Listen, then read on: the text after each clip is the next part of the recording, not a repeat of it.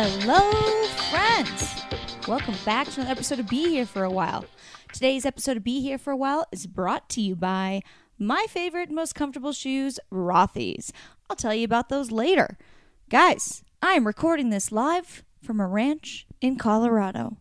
I've been here for four days. I leave today. Let's just say I have won the best girlfriend points in the world. Yes, I have mentioned I am dating someone new, but you know what? When I haven't I been on this podcast? I think this one might stick though, but I am not revealing much info about it because I feel like I have revealed info about people I was dating in the past and then it didn't work out and then it's embarrassing. So we're keeping this one under wraps for a little bit, but it's a great story. Like in a few months, I'll tell it. But um so I definitely I mean, I am freaking girlfriend of the year. And may, might I just brag and say chill AF? I never use AF, but so I'm on a ranch in Colorado. The new the new guy owns uh well him and a couple of his buddies own like a hundred and some acres, I don't know. Maybe more than that, I don't know, of uh ranch land. And he he splits his time between LA and Colorado and whatever. Um but he's also building a house on his property. Um, but let's just say the amount that the house is done is like, let's just say I'm indoor camping, you know? Like there's a roof over my head and a bed to sleep in, but plumbing hasn't been installed yet. So, um, you know, he tried his best to get this outdoor shower thing going before I got here, but then it didn't totally work. I mean, it was just supposed to be temporary until the real plumbing gets put in. And so um, I have showered f- with a hose for the last couple days. Uh, sometimes water bottles. Sometimes if I just want to do a quick, quick rinse, I'll just pour water bottles all over myself and call her a day. But in all honesty, it has been a hilarious adventure. Like, you don't you know, when was the last time you felt like most of your like basic life needs were not totally met? You tend to appreciate like the little things. Like I have enjoyed so much really fun simple stuff like just grilling out and cooking with his friends and I used to, you know, I grew up uh, in a very small town, so I used to ride four wheelers and, you know, well, I mean, I didn't shoot guns regularly, but I had shot them before. But we like, I got to ride around the property on a four wheeler.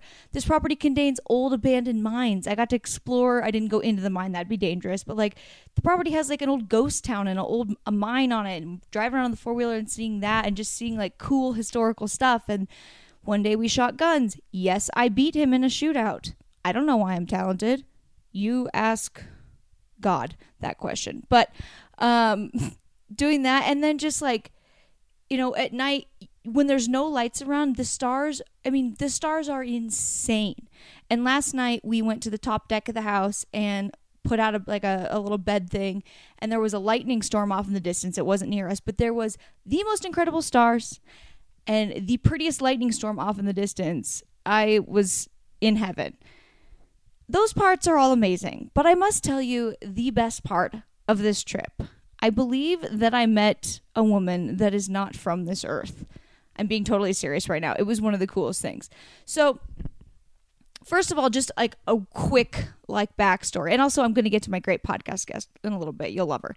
But some quick backstory is um, we had gone camping and on this like trip to Yellowstone uh, in July, and really randomly, um, this guy and his friends were sitting next to us, and this like probably 50 something year old guy. He was from Huntington Beach, but he was visiting his friends in Montana.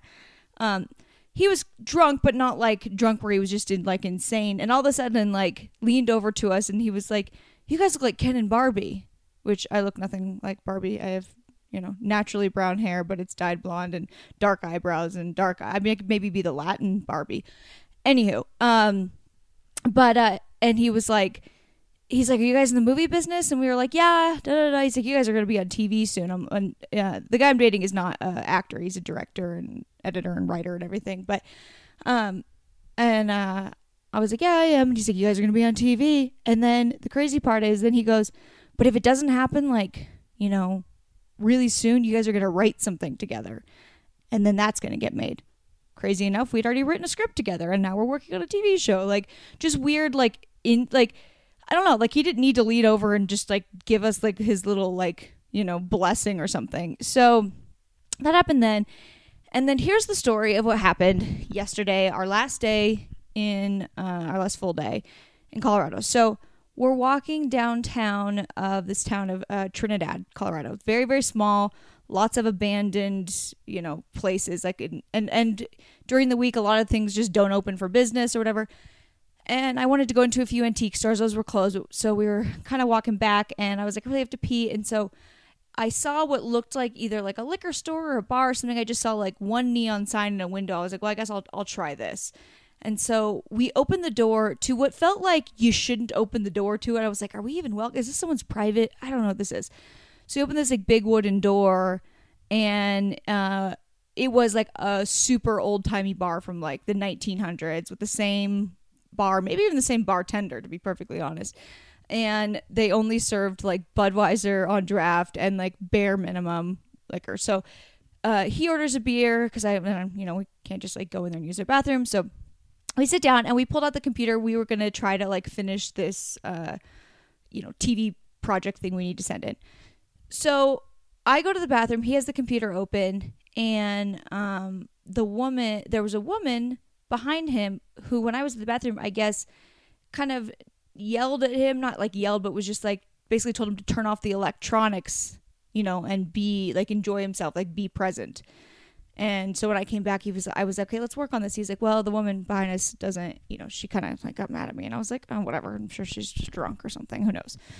Hope the computer, start working on it. So then the woman uh, tries to get our attention again, and I look behind her, and she goes, hey, come here. And I go, okay and she is this I I, can, I really can't tell what age she is because she had such beautiful skin. She was um, Native American. She was a Lakota Sioux uh, Indian. Her name, uh, well, her and she made a point to say her full name, so I think we could look her up or something. I don't know. So her full like um you know Americanized name is Gail Owen, but her uh, Native American name was White Arrow.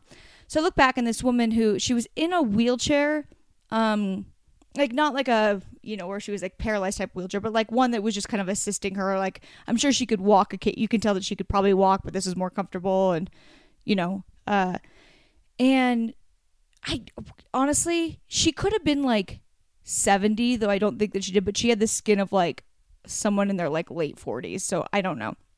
Anyways she's beautiful. She's got beautiful jewelry on a beautiful scarf on. She's very well put together. Just a just a gorgeous lady. So I go over there and she hands me five dollars and she goes, pick out some music on the jukebox. I was like, oh, okay. I was like, is there anything you want to hear? She's like, no, you just do it or whatever. So uh, I uh, I put money in the jukebox, and the first kind of like interesting thing is, so we're near, we're like two hours from Cripple Creek. Cripple, Cripple Creek is like an old. I haven't been there, but I was looking up and I really wanted to go there, but we didn't end up going on this trip. It's like an old western town that's also like a casino town and um, there's a bunch of songs written about it. There was a song by the band called "Up on Cripple Creek." Anyways, so I play that song, and she she says that's my favorite song. She goes, "Cripple Creek, that's where the gold is." And we're like, "Okay, cool." And I was like, "God damn it, we should have gone on this trip." So I'm playing all like my old classic rock. She's loving it. We got. She asks us to come back over, so we both get up and go talk to her again. And granted, yes, she had been drinking, but I don't feel like any of the stuff that came out of her mouth or anything she said or did had to do with her, you know, drinking. So, uh, we go back over there and uh, she introduces herself and then she says, um, she said, Can I take you guys to dinner tonight? What are you doing? Can I take you to dinner? We are like, Oh, we have to go back to the ranch where we, you know, we have plans to grill with uh, the friend, our friends. And, but thank you so much. We'd love to. And she goes, Okay. She goes, I just, you know, um, Trinidad's been so good to me and I want to I want to uh, bless you guys with a, a nice time here. We were like, ah, thank you so much. Like, too bad we can't. So we go back and sit down. And then she um as I'm uh I get back up to put some more money in the jukebox and she calls to my boyfriend and is like, Hey and he comes he goes over there and she goes she goes, will you tell your wife to come over here? He goes, oh, that's that's not my wife, and she goes, not yet. Uh, which was just like weird. I don't know. It was just weird. And uh, so then he tells me to go over there. I go over there, and she has a folded up, um, like she it wasn't like she was just like ah I'm gonna just take money out of my purse and hand it to you. Like she then pre had pre planned this. She had a folded up like Chris a hundred dollar bill, like folded into her hand, and she was like, uh, basically said the same thing like Trinidad's been so good to me. My life has like basically been so good to me. I want to bless you guys the way I've been blessed. And and so she tries to hand me a hundred dollar bill. And I was like I can't I can't take that from you. Like I n- thank you. That is so sweet. But I cannot take a hundred dollar bill from uh, you know an an old woman a straight you know I can't do that. I was like no thank you so much and she goes no I want you to have this she's I think she told him that it was our wedding gift but whatever um she's like you use this for whatever you need whatever makes you happy whatever you need I was like I really can't I can't do it and she was like no you take this I like whatever and so I was like, okay. And then we go back and sit down. And I say, I mean, I'm saying thank you and whatever. So we go back and sit down. And so he and I decide, like, well, what do we do with this? So, so first of all, we were like, well, we really need to tip this bartender who probably doesn't make that much money. You know, this town's pretty dead really well. So we gave her like a $20 tip. And then we're like, well, I guess we can use the money and that's how we'll buy all the food to make dinner for all of our friends. So um, I then decide, I was like, I should get a picture with her because I'm trying to add all this stuff to my website, like my travel blog stuff. Like I wanted to say like things to do and you know these towns I travel to and perform in, and restaurants to go to or whatever, and tips for Paris, and you know. Anyways, if you happen to be in the middle of Colorado, in the middle of nowhere, I'm gonna have some tips for you. But I just wanted a photo with her anyways because I just felt like she was just a really special. I don't know. I just felt like she she was there to I don't know, like make us feel good, tell us we were on the right path, like just I, I don't know, she was a spiritual what her name was White Arrow. I mean, the white arrow is pointing you in the right direction. She said so much more. I'll get to that quickly. Sorry, this is going on so long. It was just a really cool experience. So, um, so I go, I asked her to take a photo. We take a photo together. I'll post that on my website, rachelbryancomedy.com. And, um, and then she says, uh, she goes, Are you guys movie stars? Same thing that the guy in Montana said. I said, Well, working on it. And she goes, You will be. I know it. You will be. And she was like, looking at both of us. We're like, Okay. And then um, she uh, tells me I look like her niece, whatever. And then we decide that we need to leave. And so we go back, we say goodbye to her, and she's like hol- holding both of our hands. And she uh, tells us this, like, old Native American blessing, and then tells us that um, she just keeps saying like you guys are on the right path. Like I, you know, I'm giving, I want to give you all my blessings. And then she said, just also just remember to protect yourself and take care of each other and protect yourself. We're like, okay. And she said this super, like I said, spiritual um, Native American blessing that I can't totally remember, but it was like a may the, you know, whatever blessings be with you. I don't know. And uh, so we leave there, and we're just like, did we meet a real per? Like, like if we went back to that bar and said to that bartender, like, hey, do, um, do you remember the, you know, that woman that was here? Like, I feel like very likely she could be like, there was no one there, and you guys just looked like you were talking to a wall or something. Like, it was such a bizarre and like spiritual experience. I can't quite describe it. I hope the story is doing it justice, but it was one of the cooler things I've ever experienced. And uh, I need to make some more uh, Lakota Sioux Indian friends because I feel like they are wise, wise, wise, wise. Anyways, super cool. I had a great time on this trip. I'm heading back later. Uh, show dates, guys. Hey, uh, I will be in Las Vegas, Nevada, so Monday, September 16th. Uh, it is an all female lineup. We're headlining the first kickoff show that Natasha Pearl is doing. She's going to do a weekly comedy show at the Artisan Hotel and Casino in Las Vegas. And me, Jacqueline Marfuji, uh, Ariel, Kashanchi, Courtney Schuerman, and Natasha Hansen. We are doing the kickoff show. We're doing a pool party there. We're going to be there for several days. And it's going to be a blast. So you can get tickets. Um, I'll put a link on my website, rachelbryancomedy.com. Um, that's Monday, September 16th in Las Vegas. Uh, Thursday, September 12th, starting working backwards, I'll be at the Laugh Factory in Hollywood at 10 p.m. Details will also be on my site. Um, and then, you know, the ones that I've been mentioning, they're still getting uh, put together. there will be Detroit with Kristen Doty at some point. I'll be doing stand up and then we'll do a little live podcast together. And then um, I think I'm going to have an Indianapolis date, Long Island, Delaware, a couple places in Texas, Philly for, for sure, San Francisco. Um, trying to get down to Florida too, maybe Myrtle Beach. There's going to be a whole, the whole tour is getting put together. So I'm going to be coming to a city near you very soon. And as always, I want to thank you guys so, so, so much for uh, listening to my podcast. I love you guys so much. And I hope that my long, boring stories they're not boring, but my long stories of just like being excited about life and cool shit doesn't bore you. I just, I don't know, little things in life. And I love you guys. Thank you. Thank you for listening. Uh, as always, thank you for leaving uh, five star ratings and good reviews on Apple Podcasts. It means the world to me and it really helps to keep it going. So I really appreciate that. All right, now for my guest. I just think this girl is an absolute sweetheart, an absolute doll. I think she is you know, following her heart and what she wants to do and owning her power. And I truly believe that she uh, has made the best decision for her. I think it's just cool and it was she was really interesting to talk to. So I met Danika at a storytelling comedy show. She was uh, in the audience, but she was coming to see it because she was going to do the show next month and um, she shot me an email after the show and just said she really liked my story and that uh, here's her, you know, here's her story and, and what she's you know, been up to and if you know, if I'd like to have her as a guest on the podcast. I was like, yeah. So she uh Danika left a you know, well-paying corporate kind of communications job and decided to become a webcam girl and uh, is now i mean you know she says she feels more empowered and, and happier than she ever has she's making a lot of money and uh, just you know she just talks about like owning uh, owning your own femininity and sexuality and doing whatever it is that makes you feel empowered. And I don't know, I just her story is really cool, and I think you guys are going to love her. So without further ado, give it up for Danika Maia.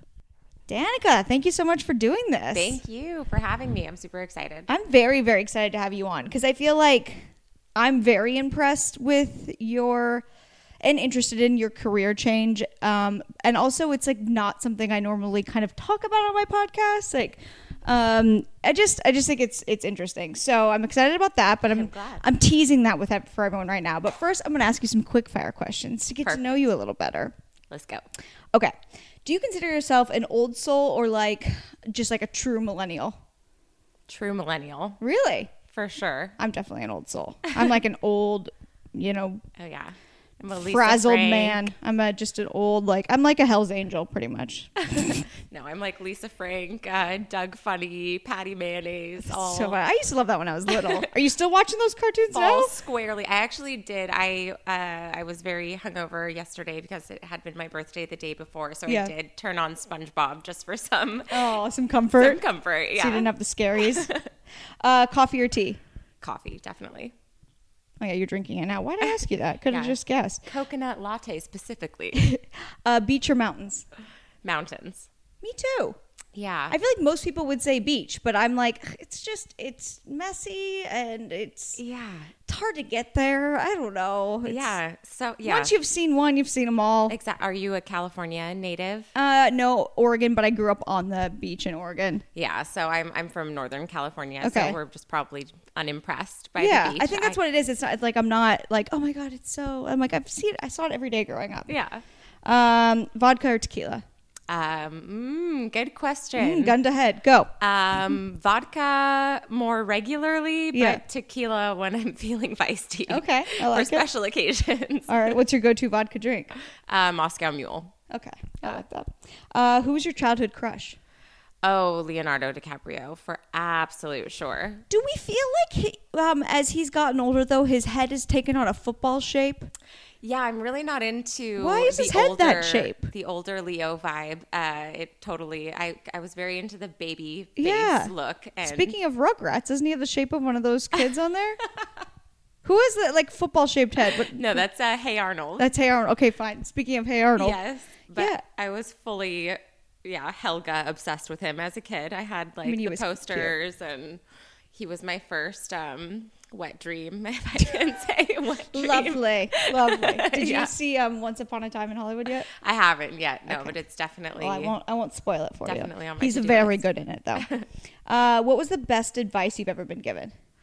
Uh, don't be embarrassed. Everything has been done, and everyone has gotten over it.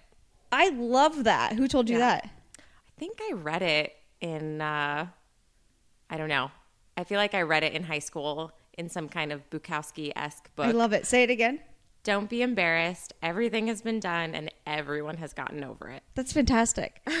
That's actually a good segue into did that did did that sort of like mantra? Do you live by that kind of mantra? And did that sort of um, play into your career change? Which now I'm Yes. going to have you explain. So you started off working at I was working in media um, out of college. You know, I did the bachelor's degree, internship, and straight into a media company uh, that I was at for about five and a half years at, at a couple of different ones. Um, true millennials bounce around Yeah. a lot between good sounding jobs. Um, and I had entered that world thinking that I was going to be more on the editorial side. So, like hosting videos, writing, um, you know, doing articles, events, kind of culture stuff. Uh, I had studied digital media and marketing, um, and I was going to use, you know, that knowledge to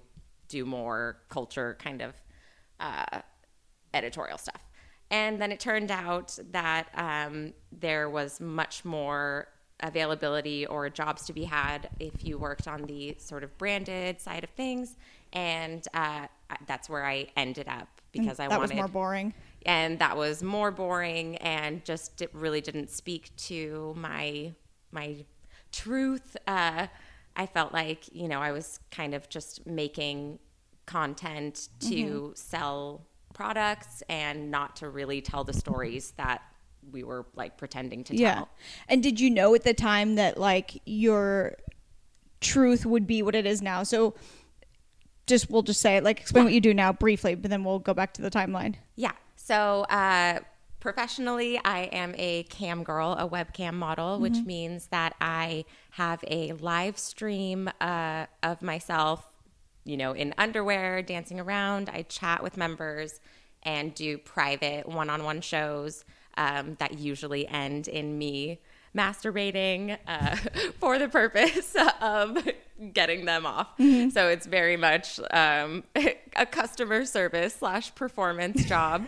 Uh, You're doing great things for the customers. yes, I you know I um, make content and sell that on the side. So there's also like a uh, rolling sort of You like an email list you send out? Yeah, I have an email. You really do? Yeah, yeah. I have an email list. So a lot of the uh, knowledge that I gained from working in media, social media, marketing, and Yeah, you can- content is directly applicable to Yeah, that makes my sense. success as a cam girl. So when you okay, so going, so I wanted to explain briefly what it is that you do. Yeah. So did you know that that was your truth at the time? Did you know that you wanted to get into some sort of uh, sex work, or was it like you just sort of had like an epiphany one day and Um, and is that the right thing to say, sex work? So yes, it Okay. is. Uh, it is sex work. There are many different forms Mm-hmm. of sex work. Um, mine is just performative, uh, so I don't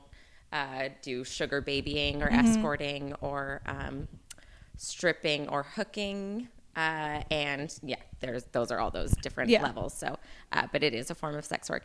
And no, and it's still not like I'm not saying that that is my entire truth or persona. It's an answer to, um, you know, the the need for money in a capitalist market. So it's it's my truth in the form of work, um, because I was when I quit my job at first, I didn't immediately get into cam work. I was just like, I don't want to do this anymore. I want to do something more full time artistic with other artists, supporting artists. Mm-hmm. But it's incredibly hard to just make money doing that right away. exactly. Yeah, I mean, it takes people So- usually normally quite a bit of time. Exactly. So I had um, like a culture blog that I had already been doing while I was working to sort of feed my soul um, in my off hours. And it was gaining traction, and I was turning it into events. And um, so I, one day without a plan, had just been so fed up with work that I quit. And I was like, you know, I'm just going to lunge myself into this arts and events thing, um, even if I have to go into a little bit of debt for it because it's a business. You know, I was like, that's what you do. You invest in yourself. So I did, I was doing that kind of successfully for uh, about a year before I found camming. And I say kind of successfully because I was doing a lot of things and it was getting recognition and people were writing about it. And I was, you know, getting invited to do these shows in other countries and places but getting people to pay for artsy things and events, either either art or going to an art event, um, is very hard because so used to getting everything for free, like art for free through downloads or through Instagram, Yeah. and um, events for free through branded things, content for free. Especially in a place like LA too, where everyone's sort of connected to everything, where it's like Exactly. So everyone expects to not ever pay for anything. for anything. So I would like I would have tons of people there, but like half of them were the band's guest list because I couldn't afford to pay the band. So I would have to give free bar and yeah. yada yada to artists and their friends. And um, I, at the same time, was taking classes and doing auditions and stuff for my own acting and and uh, and just using that money to try and fund these art shows that I was losing money on. and I lied about uh, having pole dancing skills for an audition, and this is sort of how I've it done all that started. before too. That's the one time I ever took a pole dance class. I had auditioned for like a Mark Wahlberg film, and they were like, "Must have pole dan- dancing experience." I was Oh like, "Sure, I do." And I took a class before I went to the audition. Was horrible at the class. Definitely bombed at the audition because they made you like full on dance. I was like, "I'm not cut out for this. so I am. funny. I don't can't move my body like that. I don't have the personality for it." Oh my god. Okay, so mine is super similar. It was for um, HBO's The Deuce, and um, it was going to be like a stripper that they scout to be a porn star or something. Um, and I, so so first of all, uh, and that also kind of rolls into why I started camming because. Um, the you know as as a featured extra i would have been or maybe i would have had one or two lines i would get paid being nude. You had to agree to be okay being nude on camera. It would be something like $220 for a full day plus the possibility of overtime. That's kind of bullshit if you're nude. yeah, if you're nude, and um, or mm, yeah, maybe slightly more. But I think what they originally said was like for non-union, if you're nude, it was like two twenty That's crazy. for a day. Yeah, so at the time that was a lot to me, right? So I was like, all right, cool, whatever. I don't care. I'll be nude. It's HBO. Um, I'm gonna take a pole dancing class. So I sign up. I'm an insane person. I sign up for an advanced class, my first time ever. like balls to the wall. Okay. yeah. But I actually had a different uh, experience. I was kind of good. Really? Yeah, for my very first class. And I just fell in love. It was like love at first sight. Like I was straddling around the dance floor with like 10, you know, girls clacking their heels on the ground all at the same time while Beyonce plays. And I was just filled with this like I don't know, empowered Yeah. feeling where I was like, holy shit, this is amazing. And um, I threw, so I was like, I'm sticking to this. Um, and I did the audition and I didn't get it.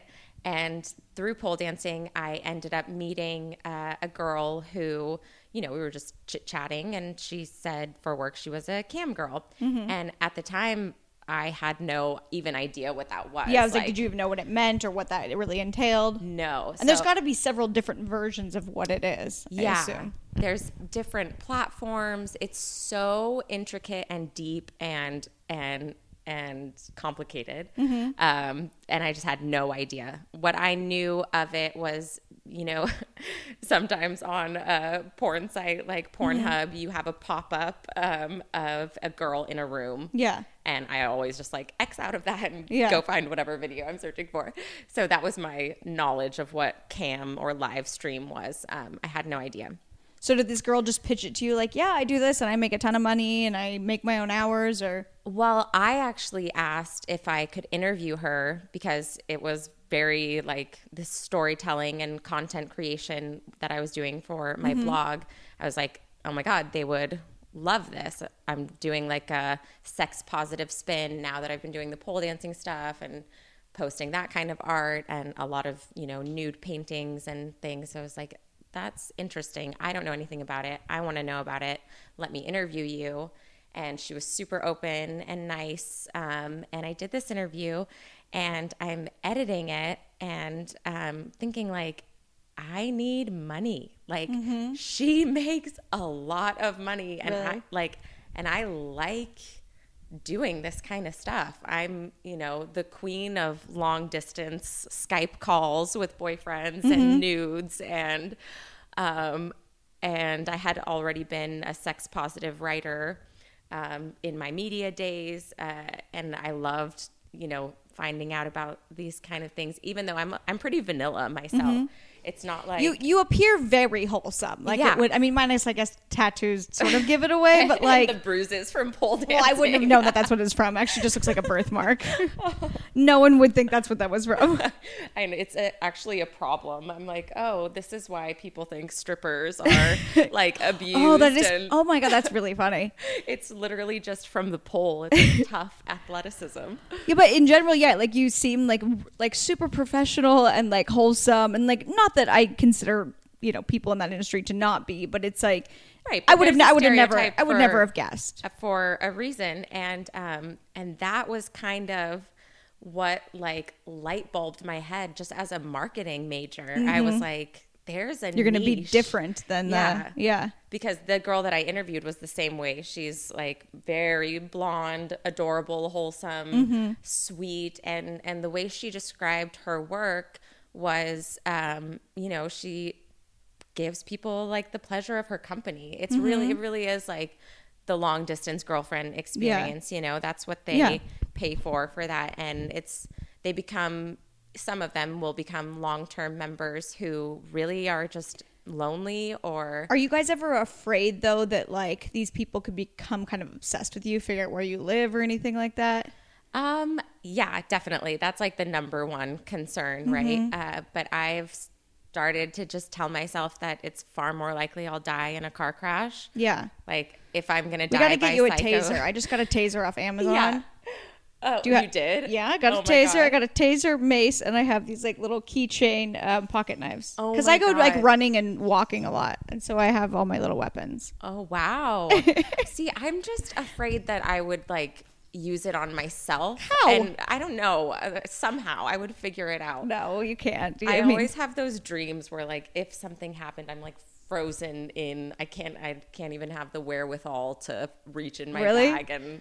I'm certain I would. Uh, I would be the type that would attack. Like I would fight. Really? Oh yeah. Like I think I'd like claw at someone's eyes and stuff. No, I'm so absolutely terrified of confrontation. Okay, I'm so a you'd be in fight or flight. You'd be flight. absolute Yeah. flight. I- I would be frozen if there's like a frozen version Yeah. of that. And just Well, I'm terrified. I'm terrified of like confrontation in terms of like I don't fight with friends or like boyfriends really, but I'm just thinking like if there was if I was in a scary situation, yeah. whatever. I don't know. I listen to a lot of murder podcasts, and that's just what's in my head. Um, So yeah, you, yeah, so it is a genuine fear that like they could, but that could happen with just anyone becoming obsessed with anyone on Instagram, though. You know, it's like it's kind of like what's the difference? Yeah, and it's just so unlikely. Yeah. You know, like if you if I get to the point where I'm popular enough to have a stalker and something happened, like at least it would be something worth writing about after Yeah. that. I don't know, you know, like you it's so I I actually tried to make this point on my Instagram by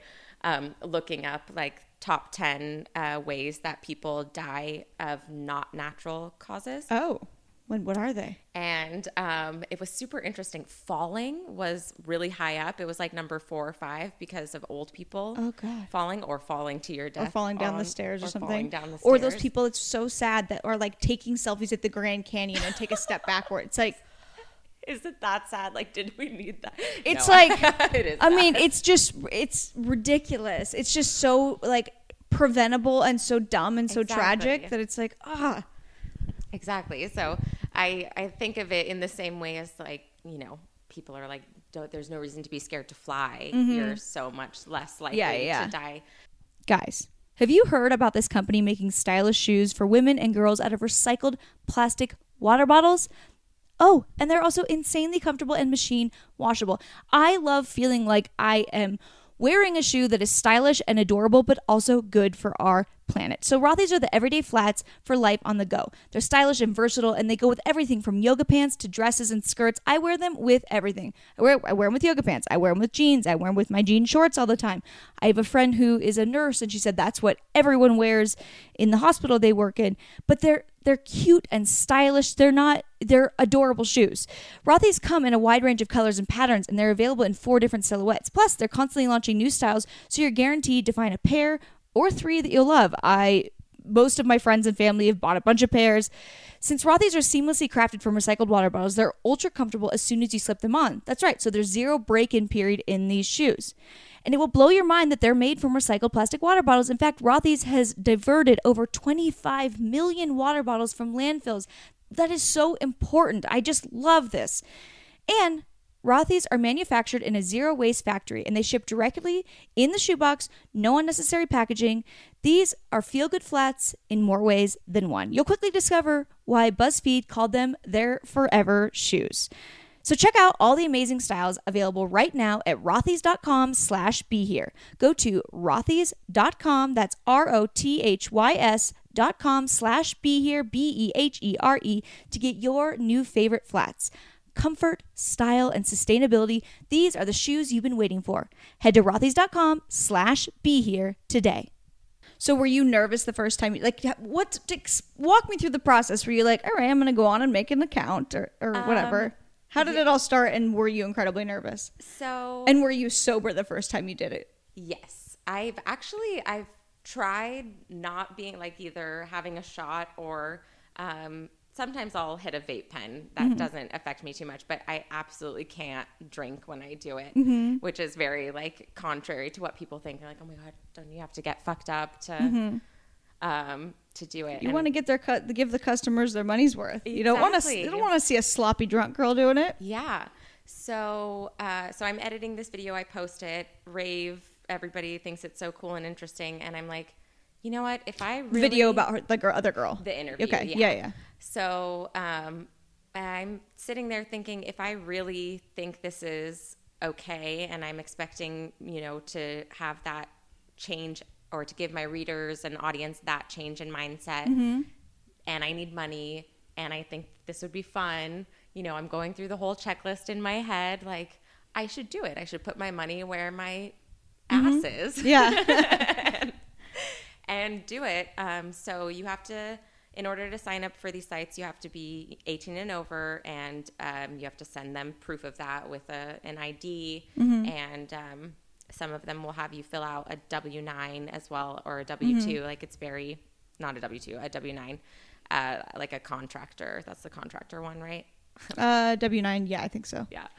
Uh, so you do that and then you wait to be approved, which basically is just, it has nothing to do with how you look, at least not on the site that I, Literally, could anyone get approved? that I cam on. Anyone who's 18 and over can get approved. There All right, are- listeners, if you're interested in Yeah. becoming a cam girl, listen, own your power. I feel like it's whatever. I mean, Truly. I mean, um, we'll we'll be able to convince you more when you find out what a work day is like for me and, and what kind of uh, income we're looking at. yeah. I mean, Um, this isn't in the cards for me. Literally, my my parents would kill me, but Yeah.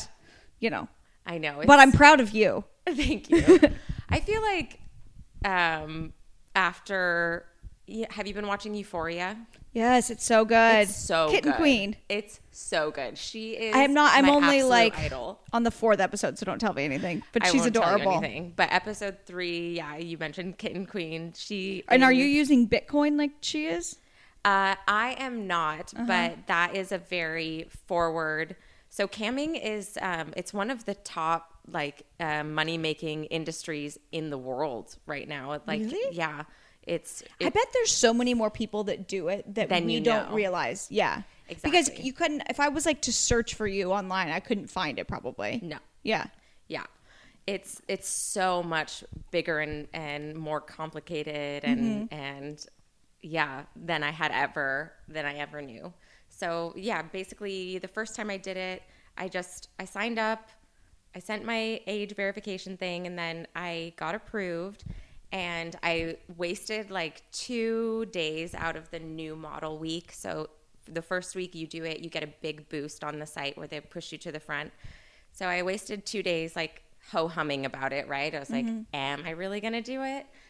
And And con- how would you even know what to do? Like I think I just wouldn't even know like well, that's where pole dancing came in. I would be like have like a to do list of something of like, do I all right, my smile? Was it a, was is it a dance? Is it yeah, so that's where the pole dancing came in because Okay. there's a lot of floor work you do okay? as well. Um, so the first couple of times I did it, like, floor work like it's like an Olympic gymnastics. literally like And now for the floor And- routine. exactly. um, and yeah, so I, I came to the conclusion that I was only going to do it if I would post about it on my personal Instagram that I was doing it because really, I didn't. you just put so much pressure on yourself. You Yeah. you weren't like, okay, I'm going to fly under the radar and do this. You're like, I'm going to do it and I'm going to make it super public. Yeah, because I thought the the choice to do it is like shouldn't be You weren't such ashamed- a big deal. You weren't ashamed of it. exactly. So why? I yeah. didn't want people to think that they could find me and like gossip about you behind your back or something. Yeah. gossip about me behind my back um and and i think that there's so much stems from sexual stigmas like we are so afraid of sex and it causes you know per- violence weird perspectives it, it it's really the base the. It- base yeah. like sex education is just the absolute a lot of times a like people um I, I hear this a lot when i listen to like my favorite murder and stuff and a lot of the t- a lot of the times that and it's no excuse because these people are you know a lot of times they also had head injuries too but a lot of the times that people became like violent sexual criminals is because they were very repressed sexually when they were younger or their parents shamed them specifically like a weird issue with like their mom shaming them or something and it just like psychologically like really messed with them so now they just have like a you know violent urge towards it Yeah, exactly. And I mean, I'm um, not an expert, but I do hear that a lot. right, and and a lot of um, you know violence towards women Mm-hmm. uh, is very centered on sex and how much sex she's having, and if she takes money for sex, and Mm-hmm. and that just shouldn't be.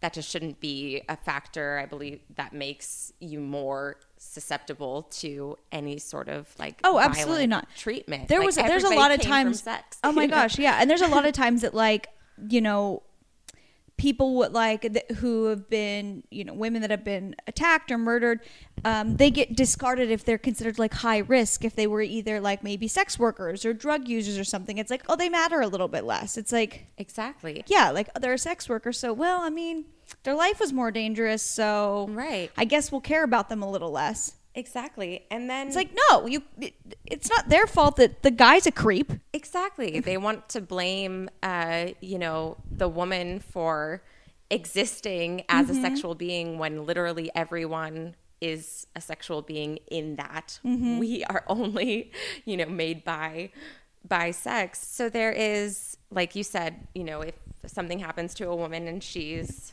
a sex worker Mm-hmm. or vulnerable in some other way, then we we say she doesn't matter as much. But then on the other end of it, you have the iconic, you know, celebrity kind of archetype where we're being sold as girls an image of literally sex. Like mm-hmm. e- every Rihanna music video, she's a stripper. Yeah. Cardi B is obviously making her persona based on the the story of her stripping and then rising to stardom through reality TV. We found out about Kim Kardashian through largely mm-hmm. uh, Paris Hilton, who has a sex tape, and then her own sex tape. Mm-hmm. And it occurred to me that, yeah, that we're we're buying, we're eating up sex mm-hmm. through media all the time, and Yeah. then and making girls believe that this is their most important asset, most valuable asset. But then if you do something like what you're doing, then people, I'm, I'm sure you have people that shame you for it. Absolutely. Family members or. Yeah, and and the the the most common one is like, oh, so you just never want to work again, kind of thing, as if like, Are you afraid it will affect your acting career? Is that what you're talking about? no, like um any as like as if camming isn't work, like sex oh, work I see. isn't I see. work. There's a And- lot of marketing involved. too. You got email lists. You got yeah, you got to come up with your floor routine. exactly. I you Purchase know, probably cute lingerie. relationship management. I plan. And I was also going to ask you that too. Like, um, does it affect your dating life? Like, if you tell a guy, Uh, are you honest about it up front? I'm very honest and upfront about it. And the way dating is now, it's more often that they know my Instagram persona Mm-hmm. first. So that is already a pretty good filter of if I'm going to go out with a guy, if he doesn't know how to. Yeah, I've had a guy recently, actually, I met him out and in person. Mm-hmm. So, which for me is always a good thing because I then I get to just tell them a, Mm-hmm. about it instead of having them find out through my Instagram. Um, so we, yeah, we chatted. We had a very nice chat. And then he asked for my Instagram instead of my phone number, which probably should have been a sign. So annoying. And then he wrote me a nice follow up message and uh, asked me out again. I responded kindly. And then he his response to my response of, yeah, that would be nice, instead of a time and a place or a request for a date was, oh, what's your cam name, by the way? I'll check it out before. Oh like, my god! Oh, go away, dude. Barf. See, but and, And that that's like the kind of thing that's man. and that's the thing that's like kind of the problem where it's like he's allowed to act like that. Like, let me just like I don't know. I was like, I'm happy to sell you the the link. It Yeah. comes with five videos included, and. I'll never date you. Then, then Yeah. you're a client. Yeah. And he was, im- I've, and that's kind of also I've really become sort of like a, especially to men, like a sassy bitch Mm-hmm. because I want to teach them that there is a time and place to act like that, and it's Mm-hmm. in the confines of sex work and like Yeah. that's the only time it's okay to speak to a woman like that is if you are uh if she has you know without prompt is if she is Yeah. Selling that not if you want to to have a, a real personal Yeah. relationship Have you have you found um there's a lot of guys that just like don't care about it and they're like that's fine or or have you ever gone out with someone long enough and then they're like y- like if if we're going to like date date I would prefer if you didn't do that. Um, so I've only been doing it for six months, Mm-hmm. and I have, yeah, nobody has cared. Mm-hmm. I'm not seeing anyone now. I'm very single. I would say nobody has cared, but it probably does more than everybody wants to be a good feminist boy. You know, Mm-hmm. nobody's going to say that they care, but none of those relationships have progressed. Yeah. So- well, it has only been 6 months though. yeah. You know. So who knows?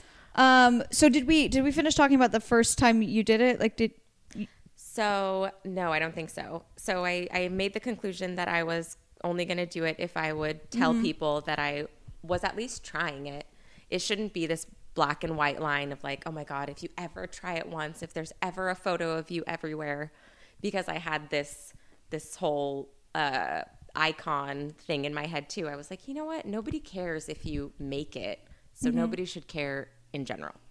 So I signed on and I had that new model thing, which was like pushing me to the top.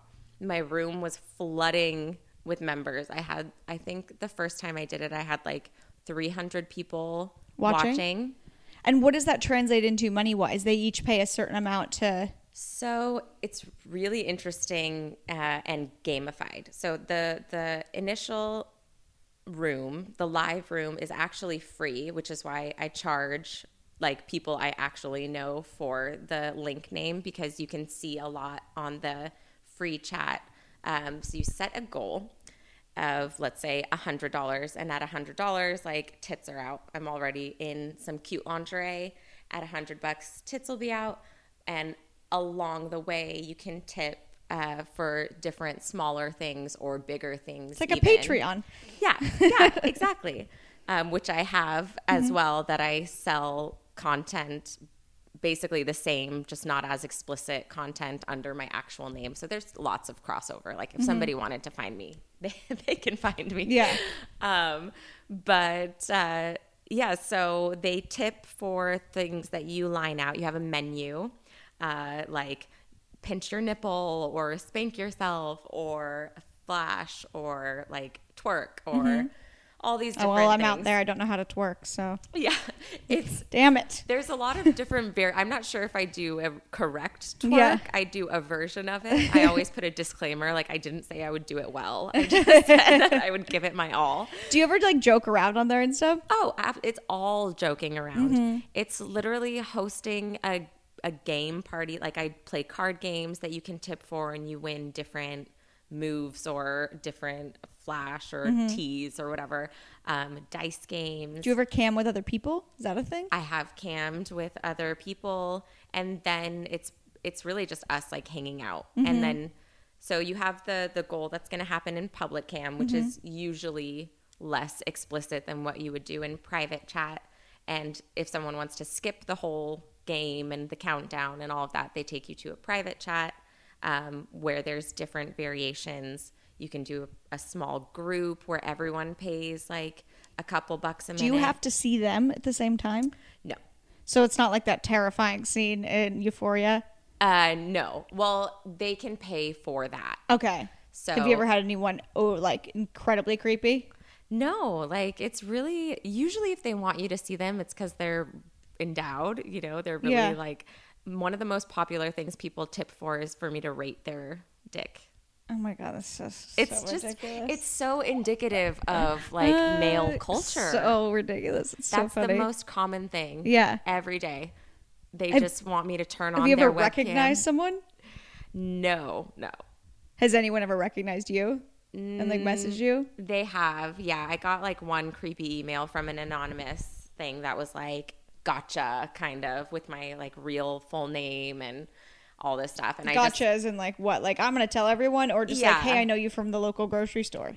As in like, hey, I'm going to tell. You're like, it, look I- at. You're like, I don't care. Look at my Instagram. I already Exactly. told. and I posted more mm-hmm. based, I was like so fired up. I just posted like a shit ton more after that because, yeah, it just shouldn't be a thing. Yeah. And I encounter it so much.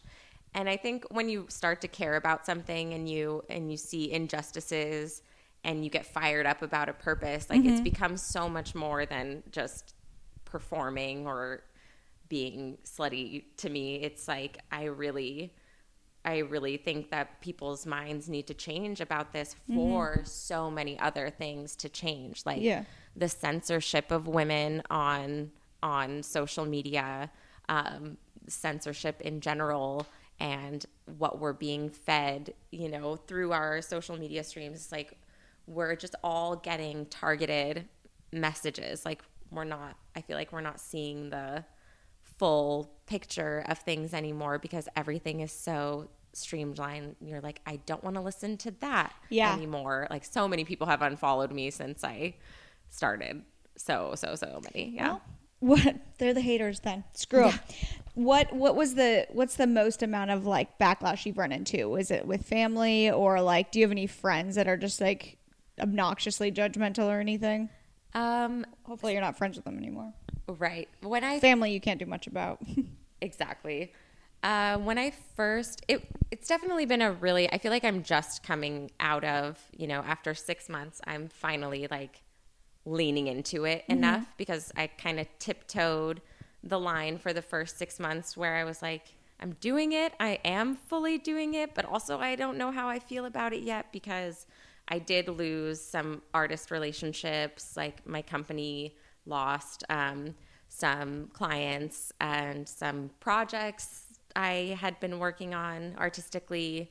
Had to, you know, re- everybody was very politically correct about everything. Were they, were they pretending that that wasn't the reason? Yes, like it was never very explicitly horrible, but I was so sensitive about it that Yeah. I ended up like shutting down a lot of relationships immediately. I was just like kind of like Yeah. middle fingers up to I mean, the it's, world. it's all a process. I think you, you there was no way for you to plan how you were going to handle that, how people were going to react to it, Yeah. and, and again how you were going to handle how people reacted to it. Like, Right.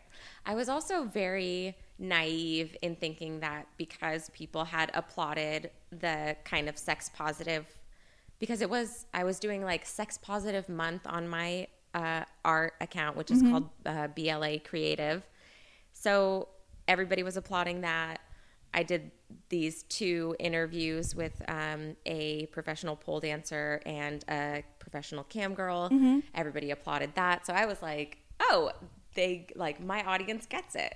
I can do it myself, and they'll understand that if they applaud the story, then it shouldn't make any difference if I do it myself. And I was just totally like taken aback by how untrue that was. Like that we have so much instilled um, kind of negative connotations about female sexuality that that we just don't even realize and I realized that I had it before too. yeah, Yeah, by by by thinking like, oh, I would never do XYZ, but I'll tell its story and kind of exploit it for uh huh, like content. yeah. So Uh-huh. it sounds like you really never thought you would be doing this. Like it was, yeah, you were sex positive, but not necessarily like. Right. And also partially probably because you didn't know how that whole process even worked, or like, worked, yeah. yeah. and how they even make money. But I think I read one of your articles that you'd written um, that you're making as much, if not more, than you were with like a full time salary job now. Yeah. So I quit in February. I quit my salary job in um, March last year and went really, really, really low in the bank account and got into some credit card debt. And I've just, yeah, been doing this six months. And I've, I think this month, because July is especially long and a lot of days are packed in there, I think this month I just surpassed my old creative salary. That's crazy. Yeah. That's crazy. And how many hours a day or week do you work? Max two hours a day. That's insane. Yeah. So it gives you plenty of time to work on like writing and doing.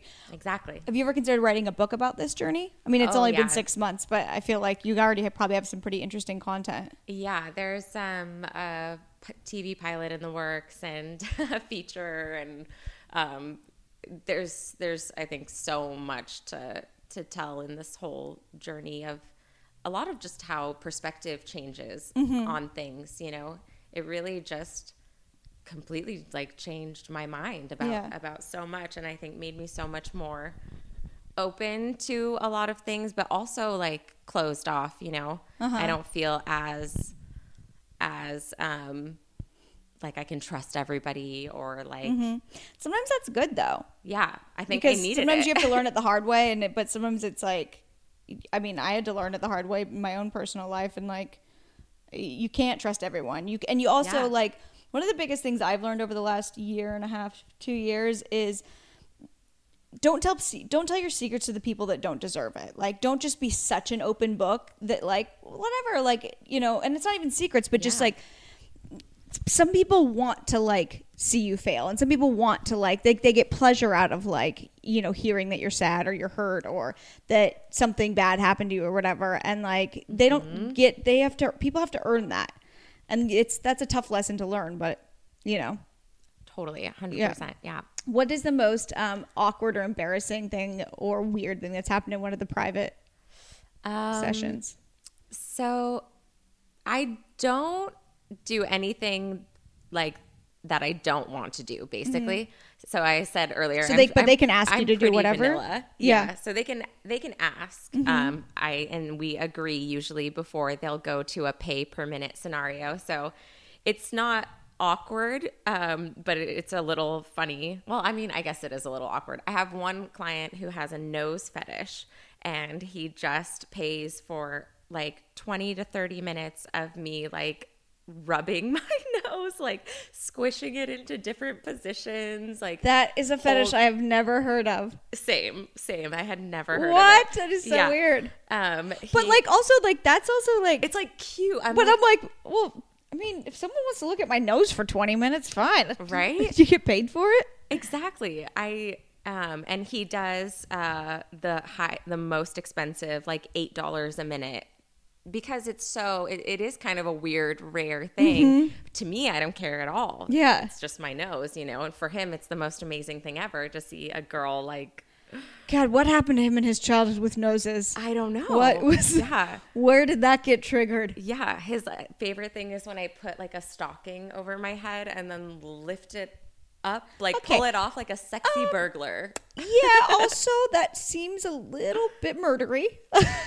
a little There's but a little bit of it's not like all the way over my head. It's like he just wants to see the fabric go over the nose. That's like what does it for him. He's uh he's got some problems, I think, this I one. mean, is it? You know, but now I'm shaming him. I don't mean to sh- I don't see. I don't mean to shame. that's kind of the thing. Is like, And uh, hopefully hopefully he's working it out there and not walking around on the street and like grabbing people's noses. Exactly. I think that's that's kind of the thing that that you realize is like I, you know, I offer that to him. There's other things that I won't do for other people, Mm-hmm. but there's so many girls and and, and Someone will do it. someone will do something that you want. And Yeah. I think letting people kind of have a space where they can live out these fantasy things that are probably more normal than we know. Mm-hmm. Yeah. You know, just like we all think it's so weird that there's a foot fetish, Yeah. right? But that's the most searched thing. Yeah.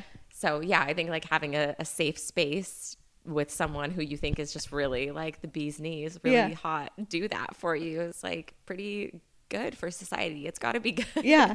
do you have any advice for my listeners that would be have would be curious about getting into this type of work? Yeah, I think um, you know, just be very aware that it is sex work. I think a lot of people get um kind of, you know, wooed by this fetish idea that they can go on there and just eat something and somebody will will find it um and they won't have to do anything or they'll just be a dominatrix and um and not have to show anything, which I guess you maybe could, but it is uh, sex work. It is a service. Like that's why people are are watching it, and there is a chance that people will find out that you do it.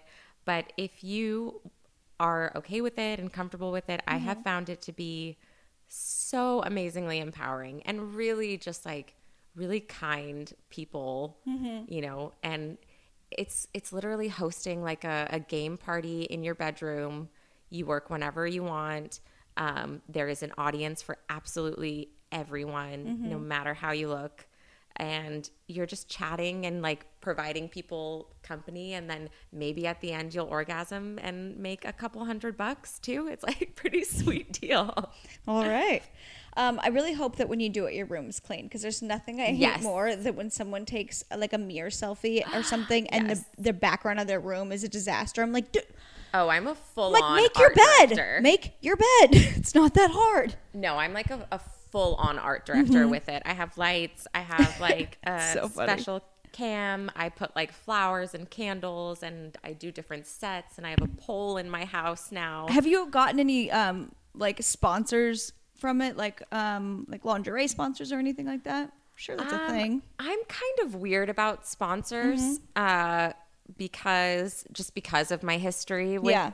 the branded content world. Um, and I get a lot of offers, and it's often just stuff that I don't really want. Mm-hmm. You know, I'm not against like branded stuff or uh, sponsored things, but I'm usually not offered money. I'm offered Yeah. like a free product, and if it's, I have to really. I had, you know, in like 2015 or something, I had more of like a fashion blog where I would do that stuff, but I just realized I ended up with a ton of crap I would never actually Yeah. buy or promote, and I was like, why am I doing this? It's By not- the way, there's a photo on your Instagram and you're wearing a dress and I need to know where you got this dress. or maybe it's on your your a website or something, but I was like I got to ask her that cuz it's so cute. what color is it? It's a floral long Oh, I'll, I'll find a photo the of it. peach one. Yeah. I yeah, think so. I think um, Marshalls. Most a lot of my clothes are from Marshalls. It's, it's so cute. Thanks. Uh, well, thank you so much for doing this. Thank you. Um, tell everyone where they can find you and what's next for you. And Yeah. Um, so I'm Danika Maia. You can find me on the gram as uh, D A N I K A M A I A. I am doing some stand up um, in a month at Bar Lubitsch on September 17th. And what else? You can sign up if you want to see nudes of me. I feel You like can- most of my listeners are female, but hey, maybe they. yeah, if you'd like to see, um, I have a Patreon account Mm-hmm. under Danika Maia as well. Um, yeah, Yeah, So that's um, and it. listen, good for you. You're Thank you're you. you're owning it, and it's you're it's empowering to you. And like I, I I I firmly believe that far more people have done it or do it than we realize. Oh yeah, Yeah, and I mean some form of it in any Mm-hmm. case. You know, like I feel like sugar babying has become such a blase term. Nobody Mm-hmm. even flicks an eye, but that is, you know, that is a form of sex work. Mm-hmm. You're you're getting an allowance. You're you're sleeping with somebody you maybe wouldn't if Yeah. not for this circumstance. Um, and it, my mom even said it so casually to me because I told her a lighter version of what I do. I said I'm like a virtual stripper, which, which is true. yeah. Um, and she was like, "You just need a sugar daddy," and I was like, "So you want me to have sex with like, someone?" why is that better? exactly? It's like, so you just want me to have sex with someone that I don't really love? Yeah, I don't see how that's better. Yeah, I but who knows? I mean, but I also think like parents are just like they just want you with someone who can take care of you. right. Yeah. And that's the thing, right? It's mm-hmm. like You, but you're like, I'm taking care of myself, and I'm doing it from the privacy of my home, and I'm taking care of myself, mm-hmm. and that yeah, so I can date poor yeah. assholes. so I can take them to dinner. You see how this works? It's circle of life. yeah, That should have been in the Lion King. That's uh, something for my therapist and I, but I am taking care of myself. That's great. Well, thank you so much for doing this. You're fantastic. Everyone, go see her show on the 17th at Bar Lubitsch. It's Gabby's show that I just did. Yes, yeah, cool. exactly. That's how we met. All right, bye, guys.